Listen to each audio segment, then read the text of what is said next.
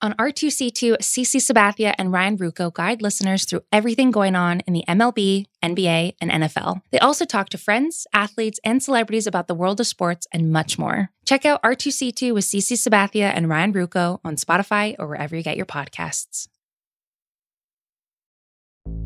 There's no better feeling than a personal win, and the State Farm Personal Price Plan can help you do just that. Talk to a State Farm agent today to learn how you can bundle and save with the personal price plan. Like a good neighbor, State Farm is there. Prices are based on rating plans that vary by state. Coverage options are selected by the customer. Availability, amount of discounts and savings, and eligibility vary by state. The NBA playoffs are here, and we all know playoff mode is a thing. Listen to the evidence. Playoff crowds are going wild. Playoff players are lighting up the court. Even your speakers are in playoff mode. Okay, we'll take it down a notch, but just a notch, because this is the turn it up to 11 NBA playoffs. Playoff mode is clearly a thing. The NBA playoffs presented by Google Pixel continue on ABC, ESPN, TNT, and NBA TV.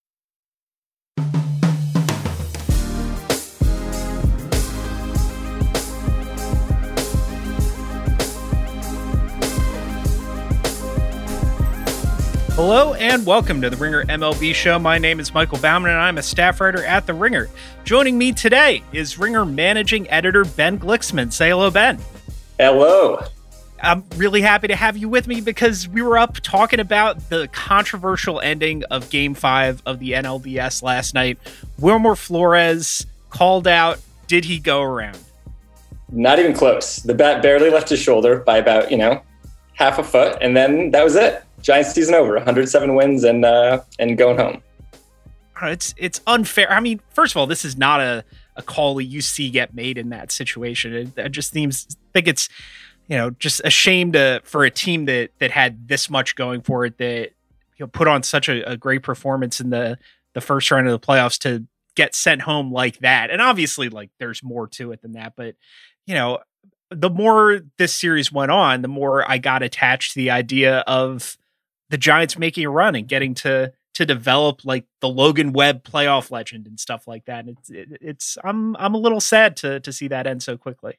Yeah, I I would have wanted this to be the NLCS. I would have wanted this to be the World Series. You know, these were the two best teams in baseball, and to see this uh, to see this end after five games and on just an absolute horrendous call is is a tough one to swallow. Yeah. All right. Well, thanks for joining us, Ben. Uh, we're gonna uh, make a quick pitching change, uh, but thanks so much for taking the time to talk. Uh, you know, it's uh, it's been great having you. Yeah, it's been great. I know Kram has been uh, storming around the bullpen like Max Scherzer, just waiting to waiting to bring himself into the game. So, you know, I hope you guys have a good podcast. Best of luck.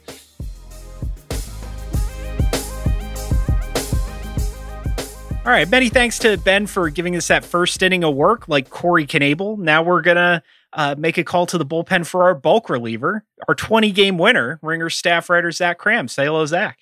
Hello.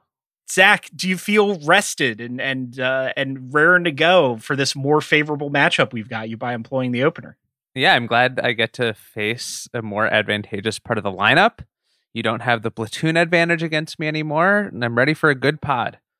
Since we're doing the bit, let's start with the decision to to go with an opener in Game Five uh, with a fully rested, high quality starting pitcher.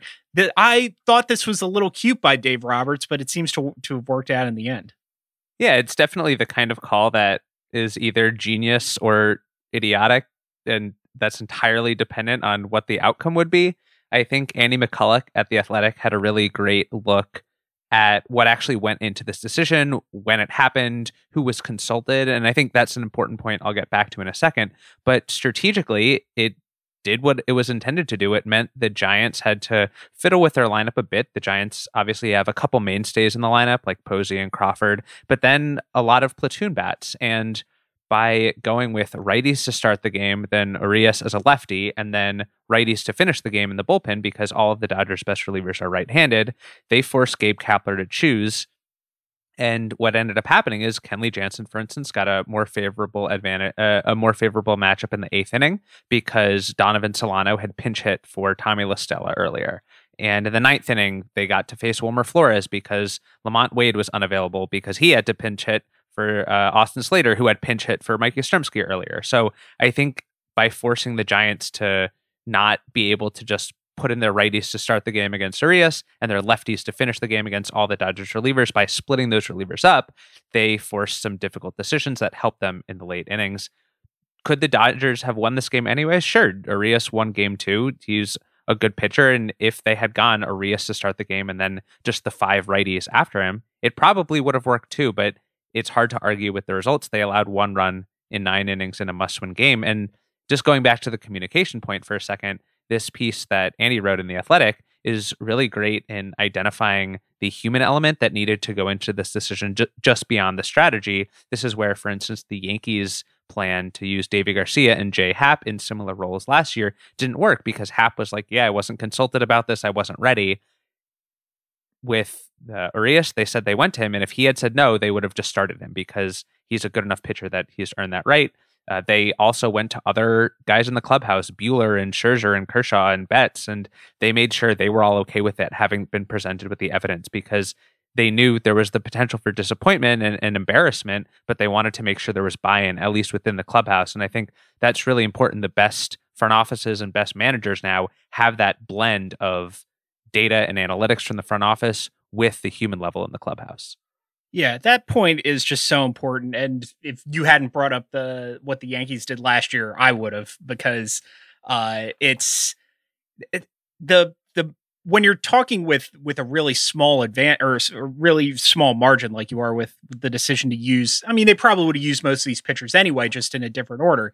But when you're going after these really small marginal gains you need to get buy-in because the players the best plan is the one that the players are going to execute with confidence. And if so if they have lingering doubts if they're not ready to go out there uh, and really throw their full weight behind uh, you know uh, an I guess a less unorthodox strategy than it used to be, but still not the default way to operate, uh, then you're going to take away some of the advantage that you get by forcing the Giants into this awkward tactical situation. I think so. Another thing I want to uh, want to highlight about this is they managed to steal an at bat from Urias. I mean, Urias hit anyway, but uh, we saw the Giants come bring Logan Webb to the plate as the traditional starter with men on base and two outs, and that ended up killing a rally you know, that could have been the difference between winning and losing this game. And the Dodgers had one less plate appearance that they wasted on a pitcher. And so when you're talking about a 2 1 game in what's been a fairly low scoring series with two, two great pitching staffs, I think even that is a, an underrated element to, um, to recommend an opener in this situation. So, you know, there, there are different things that maybe they could have executed differently. I mean, they could have lost this game too, it, two to one. Like this could have been, this was not, uh, there was not a whole lot in it. So, um, but uh, like you said, the results really vindicated them. And Urias himself only threw four innings, which on the surface probably is not a win given his quality this season and in game two against the Giants. And especially because the Dodgers weren't able to score many runs either, that bullpen would have gotten really shallow before the Giants did. If they hadn't scored in the top of the ninth, then it's Scherzer and how much length can he give you, having pitched game three just a few days earlier. And then after him, it's like Joe Kelly and Phil Bickford and Alex Vesia. So I don't think the Dodgers could have gone as deep into extra innings as the Giants could have. But at the same time, Urias faced 15 batters. And let's say he had started the game Darin Ruf hit leadoff against him in game two. Based on the way Darin Ruf hit him last night, I can't imagine Dave Roberts would have let Urias face Ruf a third time through the order anyway. So then you're only getting an extra three batters out of Urias if he had started the game. Of course, that's the fallacy, the predetermined outcome and everything. But if they had just gone with the game two lineups, I think Urias would have gone 18 batters max anyway. So the Dodgers, if Urias wasn't going to give them the length that Logan Webb did, would have been short in extra innings anyway. Yeah, I don't know that the Dodgers would have been scrambling for, particularly if if Scherzer had gone into that ninth inning with the game tied. Um, well, if they had, I mean, you just back up the dominoes. Maybe Jansen gets another inning. Maybe Treinen gets mm-hmm. another inning somewhere in there. So maybe they're they manage to avoid using Scherzer until extra innings in a tie game. But if he can give them two or three innings, then you can go to Kelly, who I like. I know the memes, but he's a solid you know playoff reliever. If you're going to him in the 13th inning of a playoff game, you're probably you know you probably have the advantage. Um, but the point about Urias pitching deeper into games that was one of my major misgivings about uh, about using the openers. You're taking two guys who you would ordinarily use in like the sixth, seventh innings, and assuming that Urias goes five or six, uh, you're going to end up taking him out in the sixth or the seventh, which they did but you're going to be down two relievers when you do it. Does that make sense? I'm operating on very little sleep, so I just want to make sure that like um the points the, the coming point across. The point you're making being they would have gotten to Treinen in the seventh inning with those other guys having pitched anyway. well, if Urias goes deep, well, not if if Urias if they let him face Ruf a third time. I guess oh, that's okay. the yes. yeah. So, I mean, where have we gone that? Facing Darin Ruf a third time is now like this massive hit- critical inflection point. He hit 1,200 feet worth of fly balls in his first three. Man, that was- night. that what can the Giants do to keep this from happening next season? They can move that right center field fence in about 15 feet because that like that power alley ate up about six runs worth of homers for them last night. Um Which added to the tension, this game is one of the best in recent MLB history, I think, both because of the actual gameplay and because of the stakes involved. It actually reminded me a lot of game five between the Yankees and Rays last year, where there was just no way those teams were stringing together rallies. I think all the runs were scored on solo homers because the pitching was just so dominant. And the pitching wasn't quite as dominant in this game, but the stakes were higher given the rivalry between the teams, given that they were the two best teams in baseball. And also, I think the fact that the pitching wasn't quite so dominant actually helped because you got a lot of, even if not traffic on the bases, you got a lot of loud contact, a lot of fly balls that I wondered, Yes. is that going to go for a double or go over the fence? And then they die at the warning track. And it was a succession of brief moments of excitement. And I, I don't think there were enough lead changes or topsy turvy excitement in the late innings that I would put that up with like the 2016 World Series Game Seven or the 2014 uh, A's Royals game on my list of like best games of the last decade. But it's certainly up there given everything that happened. I think the ending, as you talked about with Ben, took away from that drama a little bit. But I also don't want to be like a you know a Game of Thrones fan who says uh, season eight was such a disappointment that now season one through seven are retroactively bad. Like the rest of the game was awesome up until that last check swing call, and I don't think it ruins the first three and a half hours of the experience. I agree. I I mean if you it was the difference between 0-2 and 1-2. The the tying run was still at first base. Kind The of funny Giants- that Wilmer Flores was also 0 for 17 career against Scherzer. I don't believe in batter pitcher matchups. When you're 0 for 17, I kind of do believe in batter pitcher matchups. kind of have to yeah um but to your game of thrones point at least you could see the action on this uh this mix this check swing call which is more than you could say for parts of season 8 of game of thrones uh, so i'm with you that my favorite games my certainly my favorite playoff games of the past 10 years if we're making a list maybe we should make a list. There's content. Bobby put a put a pin in that idea.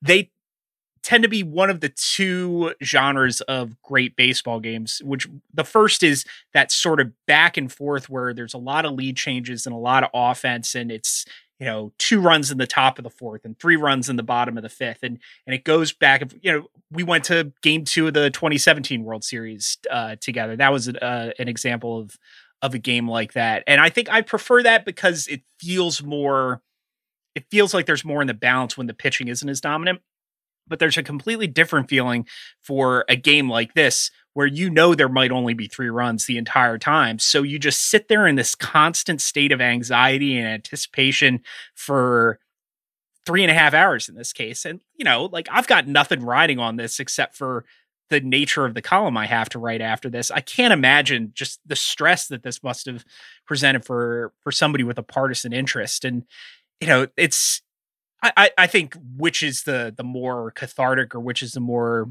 uh, more exciting type of tension uh, comes down to personal preference. But it, it it's interesting to me how different the two sensations are because you really feel I, like I felt this game differently than I did like Game Three of the the Rays Red Sox series, for instance. And I think the atmosphere lent itself to making this an event. This was the only series that went five. And because the AL was a day before the NL this year, that meant every other series was over for two days before this one. So you had a lot of buildup toward it. There was, I guess, some interruption earlier in the day with the Mike Shildt firing, but but that's all that we had to focus on in baseball since uh, since Tuesday night.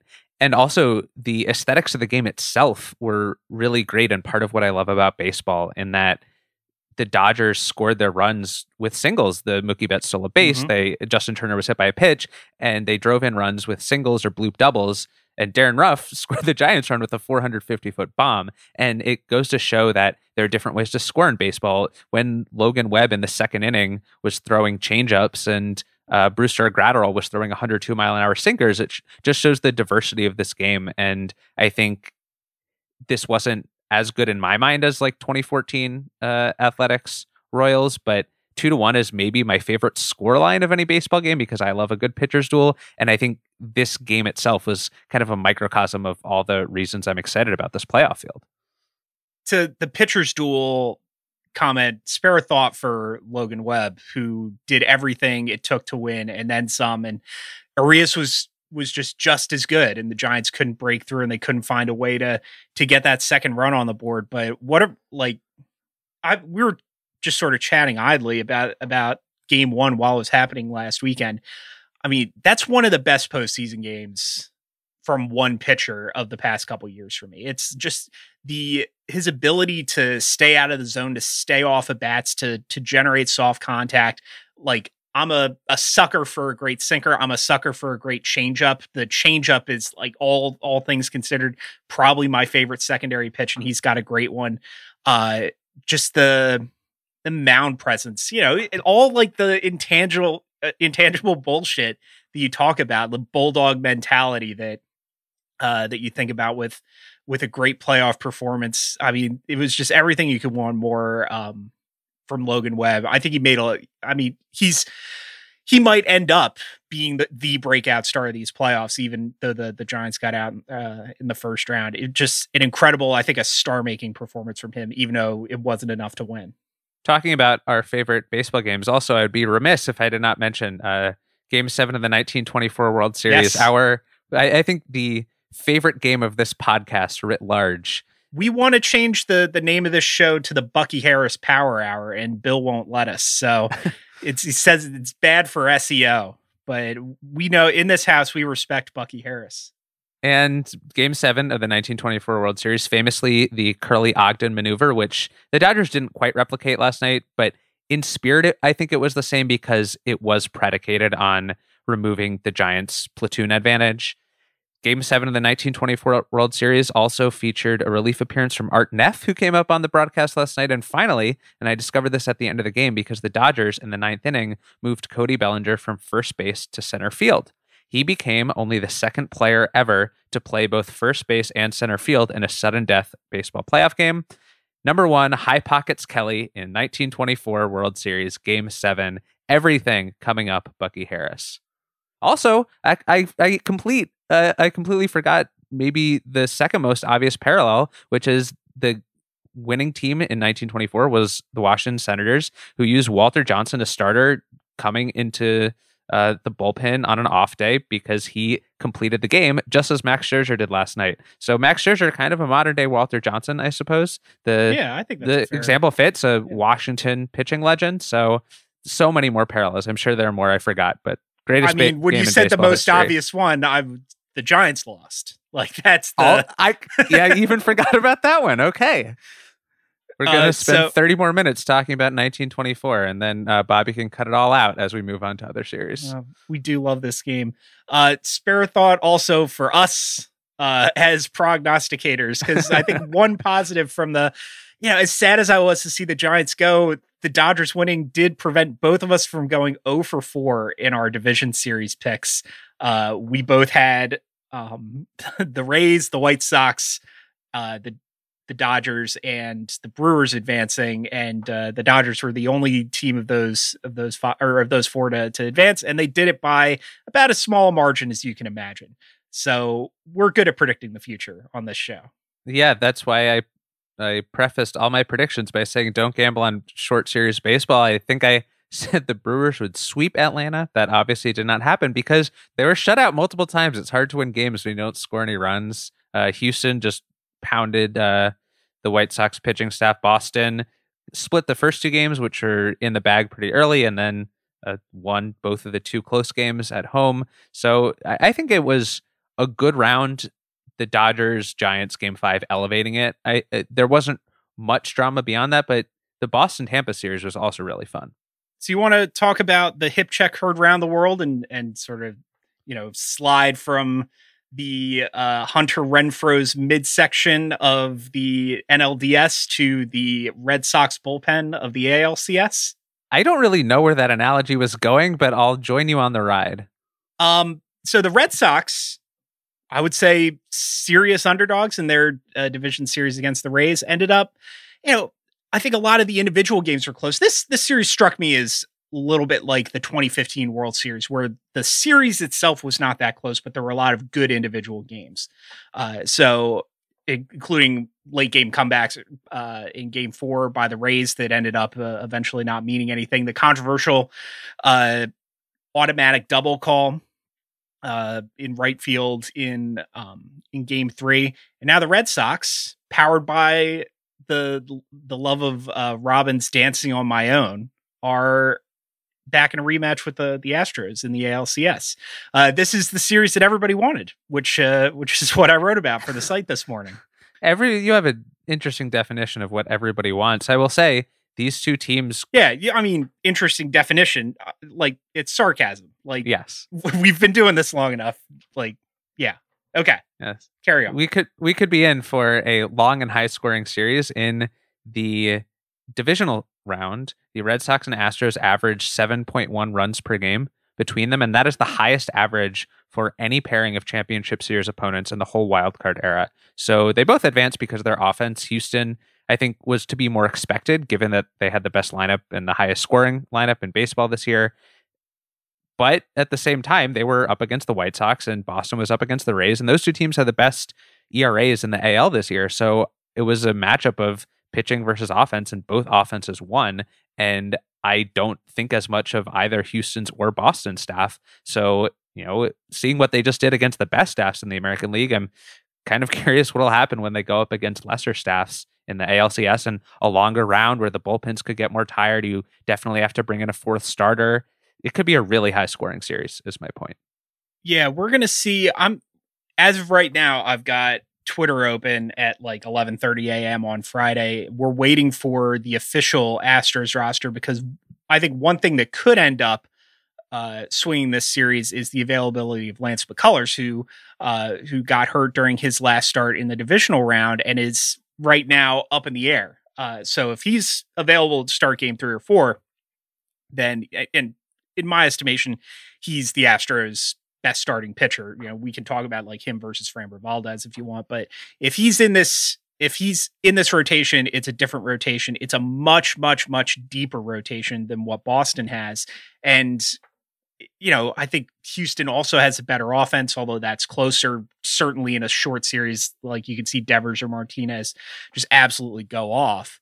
Um, and the the deeper depth that deeper depth, great. And the greater depth that that Houston has might not count for as much, but uh, the pitching staff is where I think Houston would really make a difference, and that advantage takes a huge hit. Like not to be reductive, but like if you lose your best starting pitcher, it's hard to win a playoff series.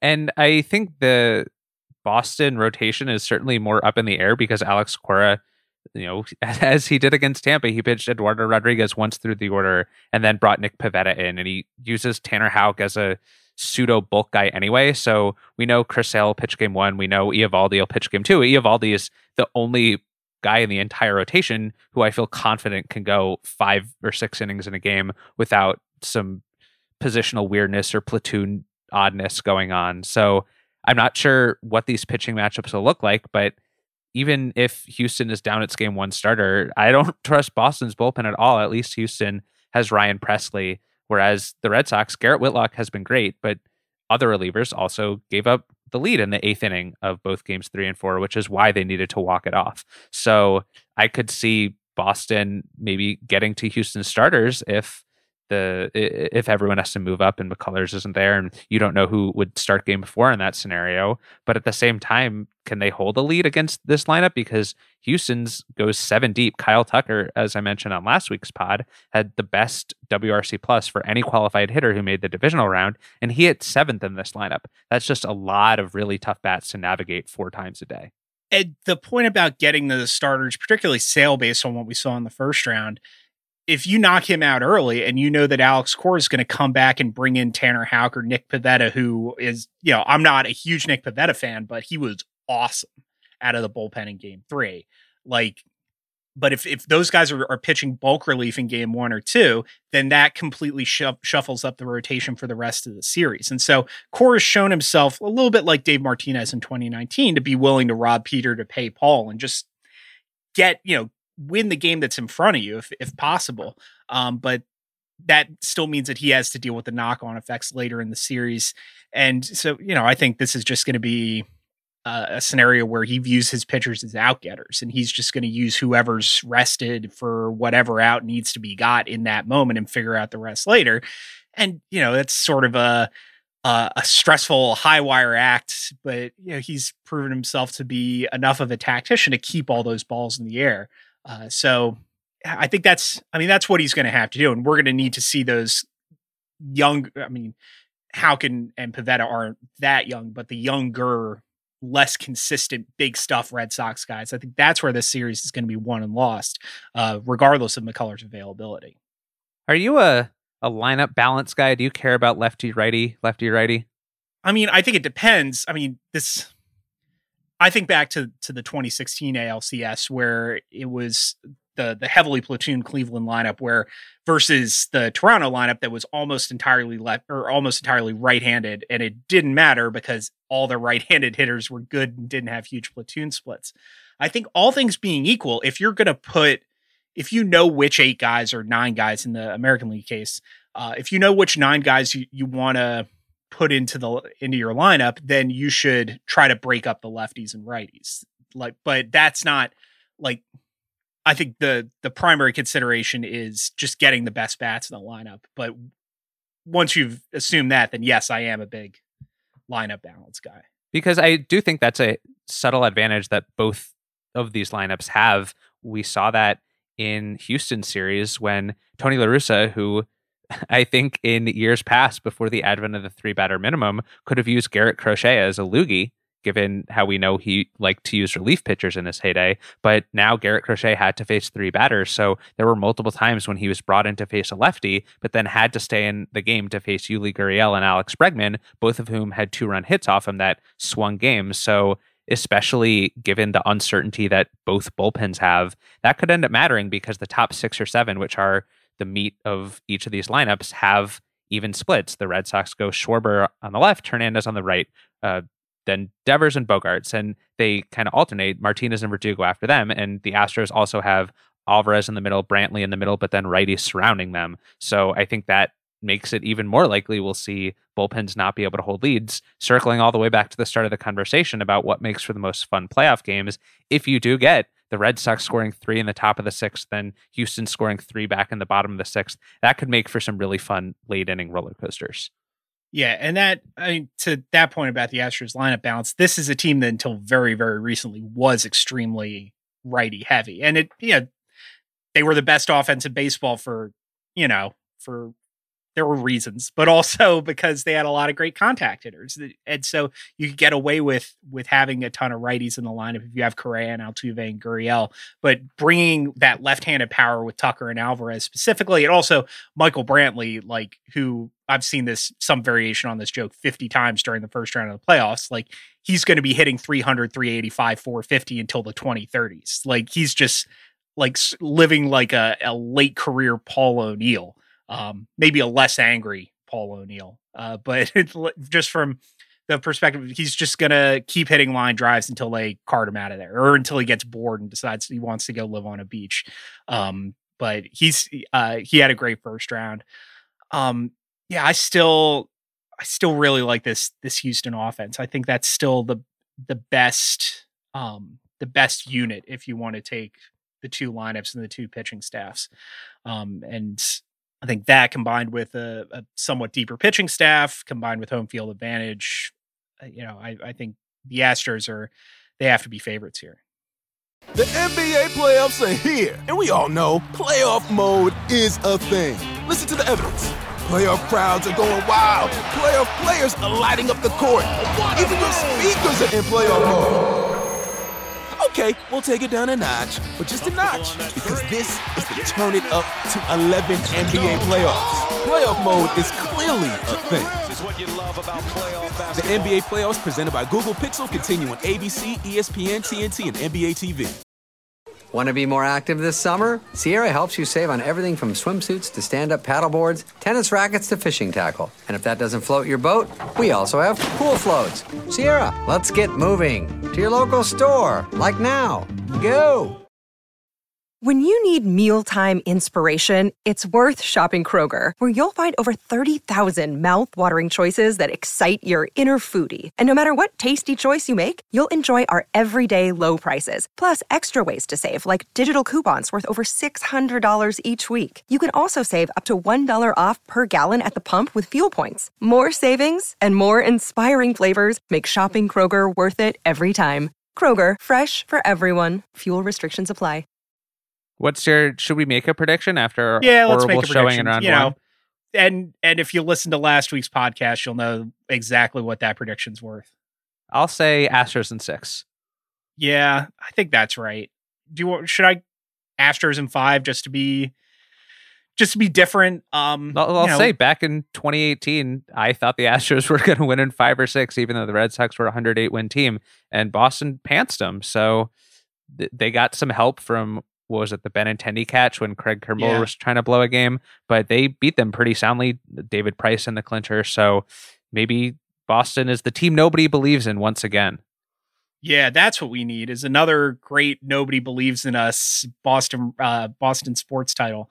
Um, yeah, I mean, you mentioned that that 2018 ALCS. That's another series where the the balance of, of games one was pretty lopsided, but the individual games, the margins were incredibly thin. Like, I mean, there were two. That was two plays away from from going seven, um, or from the Astros winning in in six. So it's uh Oh yeah, there Yeah. was the the fan interference with Betts. That was a weird series. yeah, it was just a lot of real, you know, close, high scoring games, a lot of chaotic umpiring, a lot of spectacular defense. So, yeah, it's um also not helping two of the weirder outfields in Major League Baseball that always introduces a chaotic element.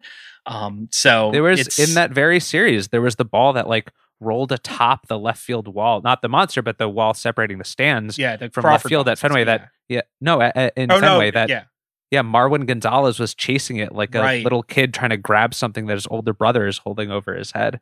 Weird series, but I guess as we saw in the wild card game and also in the divisional round, Fenway Park is going to have its say in some of these games. Yeah. Oh boy.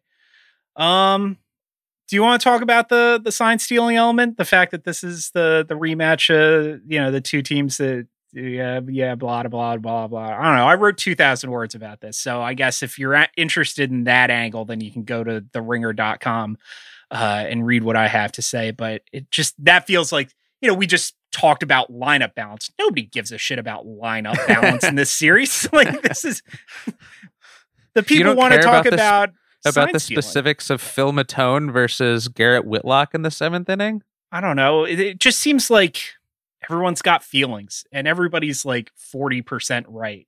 It's just such an emotionally charged series from the neutral perspective. And, you know, I understand that and I appreciate that. And I think, like, you know, we ought to decry foul play and malfeasance. And, but at the same time, it, this is not a moral enterprise. It's a, you know, it's an amoral thing, sports. Uh, and if you base your rooting interest by moral purity, you're just gonna there. There's gonna be nobody left for you to root for. I think it it you know it, it's helpful to be able to hold. Okay, the way I put that makes me sound like an asshole. So I'll I'll I'll put it this way. Uh, you got to be able to hold more than one idea in your head at the same time. I, I think it's the the way you have to approach this. And so to to understand, yeah, there these are two teams that that cheated to win titles, and probably got off a little light. And that might just be this outcome might just be the the best that we were able to do societally uh, or eh, you know as a baseball culture and that sucks but you know that's life we live in we live in an unfair world i think and this isn't a novel thought because we've talked about this before that the impression of these two teams and the folks involved specifically could be a lot different if the pandemic hadn't made last season so strange. The lack of fans in the stands meant that they weren't able to to heckle the Astros all season long. Alex Cora was gone for a year before coming back, but it didn't really feel like he missed anything because the Red Sox were just bad mm-hmm. for 60 games, but it's not like there was a huge absence there. It just kind of faded into the background. And so when I see people talking about how great a manager Alex Cora is, he has never lost a playoff series, and that includes his time as Houston's bench coach in 2017. But there's a reason he wasn't around for the 2020 playoffs and uh, uh, or for the 2020 season, I should say. And we have to acknowledge that when talking about his managerial ability, he's a very good manager from the results, but he also was involved in the biggest baseball scandal since the steroid era. And it's weird, like you say, we have to hold those two ideas in our head at the same time, but I think those should also both be acknowledged at the same time. And we shouldn't just talk about one of them for the sake of the narrative of, oh, the Red Sox are a team nobody believed in, but Alex Cora pushed them to victory he was involved eh, as the architect in 2017. He was probably involved in 2018 too, regardless of what the evidence says, because mm-hmm. it doesn't make sense that he would have cheated for a team that won the title, then gone to another team that won the title, and also cheated in a similar way, and he had no involvement in it. It, it strains credulity. And again, I, I he's a very good manager. We saw him make smart strategic decisions all throughout 2018 and in 2021 so far, but he also was involved in this other thing, as were all the Astros players who want us to forget about it. So that was part of the punishment. Rob Manfred said it was part of the punishment that they would have to put up with this skepticism. And I think they still are and probably will for a while until they all scatter to different teams. I think the point about the the Astros players wanting to put it behind them, uh, it speaks to the way I would want to see this handled. Whether like there are two ways that to approach it. One is that what Cora and uh, also AJ Hinch have done, which is said like, yeah, we did this. Yeah, it was bad. Like we're ashamed of it. You know, we're it's not going to happen again. And I think like I don't know, there's a, a, novelty to apologizing for when you get caught doing something bad. Um, instead of just doubling down and and trying to act like it wasn't that big a deal, which is some, you know what we've seen some of the Astros players, Carlos Correa, just can't like can't get his head around the fact that people don't like him because of this. And you know you either got to own it and apologize or you got to own it and be like yeah fuck you so what? Like we won the world series so scoreboard so it doesn't matter. And just accept you know being that that heel that pariah. And it's when you try to to minimize that to try to negate like the actual you know it's this is not the worst thing that that baseball teams do. It's not the worst thing that athletes do, but it's something that had a negative impact on a lot of people and uh, and upset a lot of people. And and negating that or trying to minimize the the effects of that, I think it's where you you know you really get into trouble in terms of of public opinion. I think a lot of that's a big reason why this isn't going away. Um, so I don't know. It's I just you know after we talked about that, after I wrote the big thing today, it, it, like it's this is not the time to say i don't know if there's anything else to say about this but you know we're into to two years of discourse about the sign stealing scandal. I doubt this will be the last time we bring it up. National league also a rematch just from a year ago. You don't even have yeah. to go back to 2018 kind of a forgotten fun series. That went seven. I a lot of the games series. were close that was so much fun. Yeah. We get more uh, will smith on will smith battles which mm-hmm. is always fun. Yeah i think Atlanta impressed me a lot in their series against the Brewers. The offense wasn't great, but I don't think we would expect it to be against a pitching staff as talented as Milwaukee's. But Atlanta's pitchers, man, Morton and Fried and Anderson are a very good top three. Matzek and Jackson and Smith didn't allow a run in the back into the bullpen. I can't imagine that that will continue to be the case against the Dodgers, who have a slightly better lineup than Milwaukee does. But Fried and Anderson and Morton, especially at the top of the rotation, and because they went early, they can set up the rotation early the way they want to in a way that the Dodgers probably cannot. So I think you have to at least assume Atlanta will win a couple of those games by virtue of the starters alone. Yeah, that's I mean, that's what they got to do. They got to minimize the number of innings that that bullpen pitches because like I think that that that bullpen looked better than it is in the first round because Milwaukee just couldn't get a hit. And that's you know, that's something I didn't anticipate. I thought that that Adames and Yelich like they would be able to to scrape something together and they just didn't.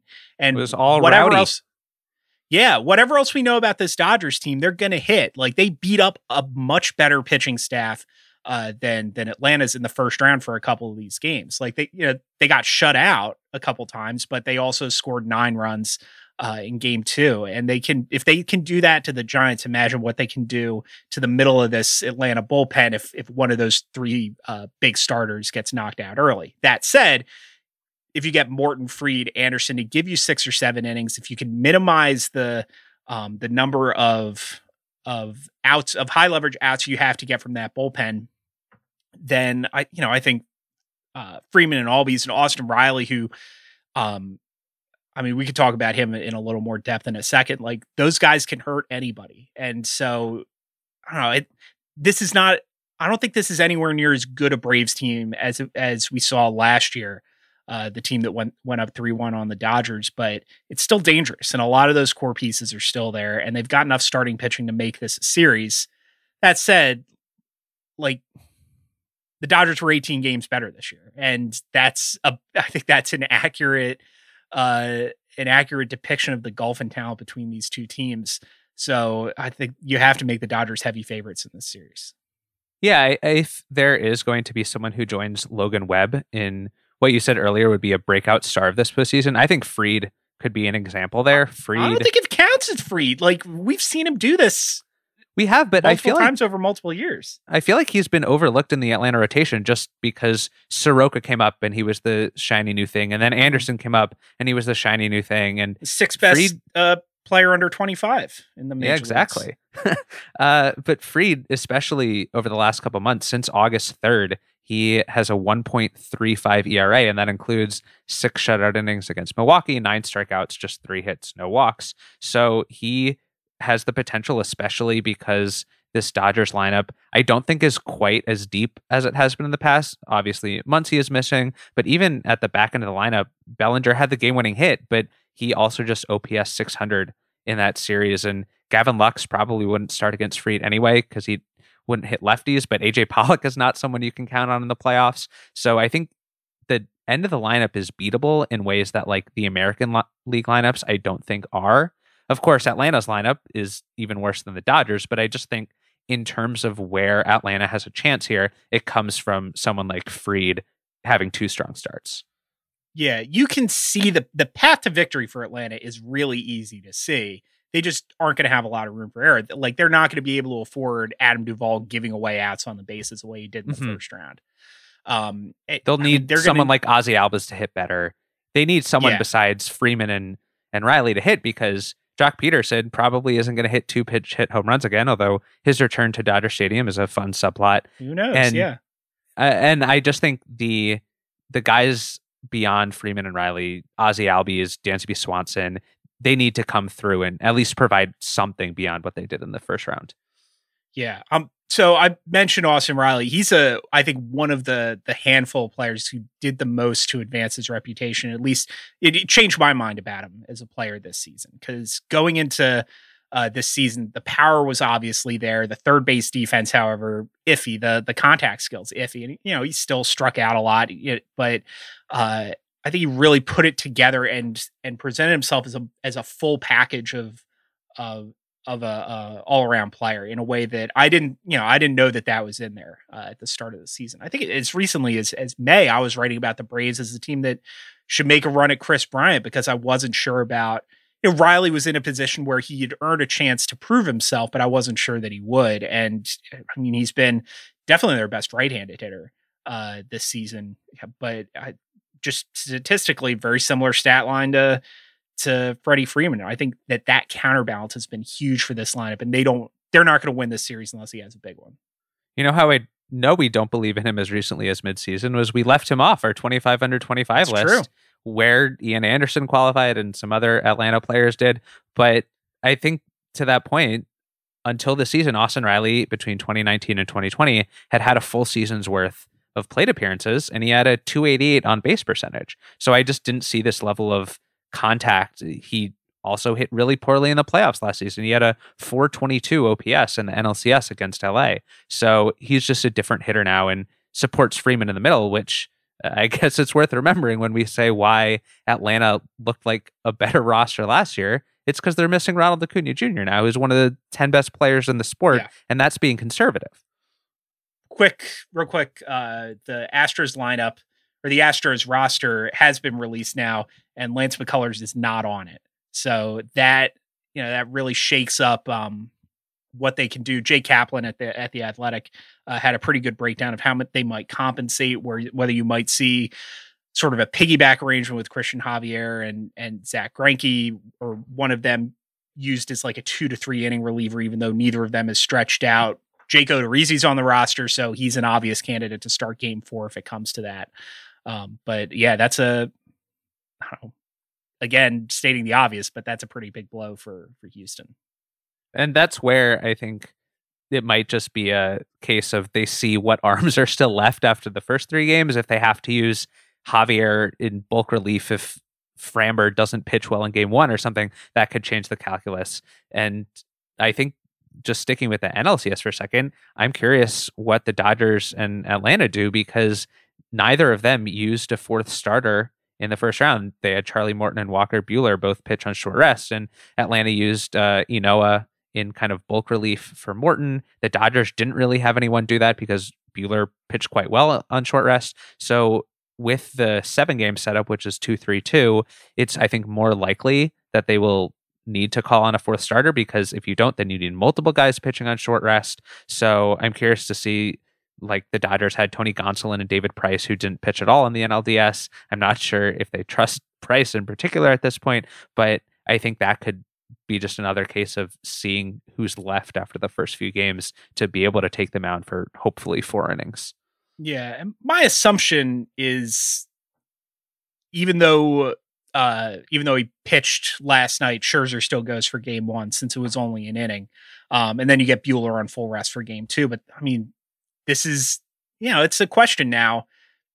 Uh even if um you know, even if Scherzer probably throws, like it's something to think about, and it's a problem they wouldn't have had to solve if Clayton Kershaw hadn't gotten hurt, for instance. So, you know, even the the teams that we think of as having more depth than they can use are still having to to find pitchers and and uh, and cobble together outs from, um, you know, from less than ideal situations. So, yeah, we don't know the the order of either starting rotation uh, as as we're uh, recording on Friday, but uh, again, I would assume Morton and Fried versus Scherzer and Buehler, although we'll see what what actually gets announced. They should let if it goes seven or something, they should have injured elbow Clayton Kershaw pitch to torn ACL Acuna, and whoever wins that matchup gets a one run lead to start game seven. I'd I watch. don't hate that. Yeah.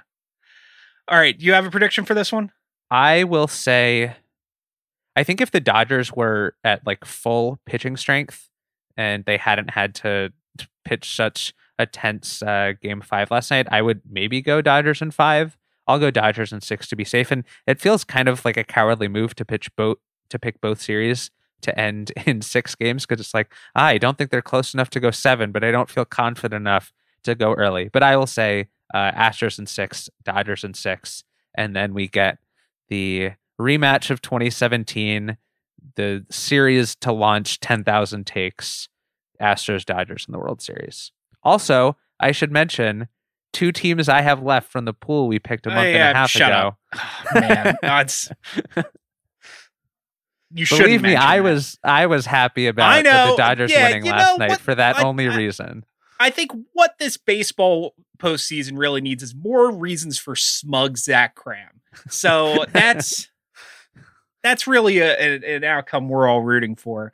Um, I'll go. I'll go Dodgers in five. Same reason, like gut feeling is six, but I want to be different. Um, I think one of those pitchers just go, one of the Brave starters just goes off and steals the game.